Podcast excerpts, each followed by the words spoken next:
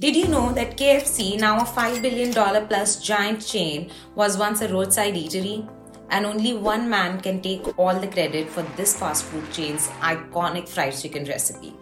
He has been the face of the brand for over 70 years now. And his name? Colonel Harland Sanders. Let me tell you a little bit more about him. Born in 1890 in rural America, Harland David Sanders had a rough childhood.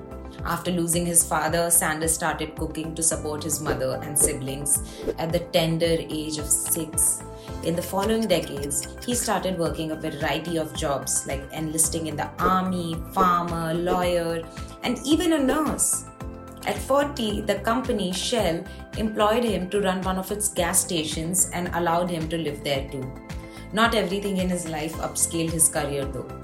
He once got in a tangle with a rival and ended up shooting and wounding him in self defense.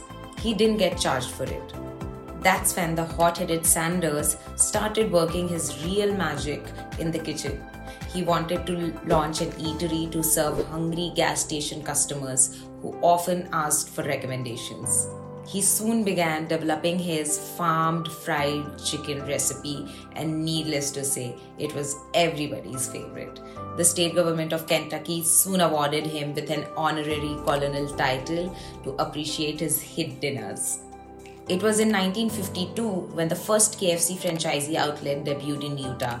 Sanders was 62 at the time and dependent on a $105 a month government welfare check.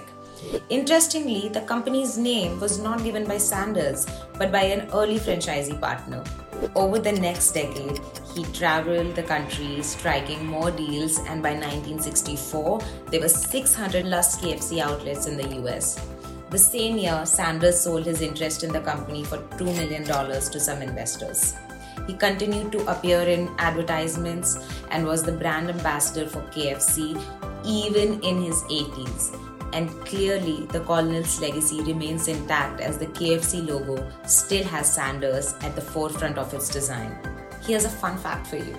Sanders continued visiting KFC locations long after selling the company.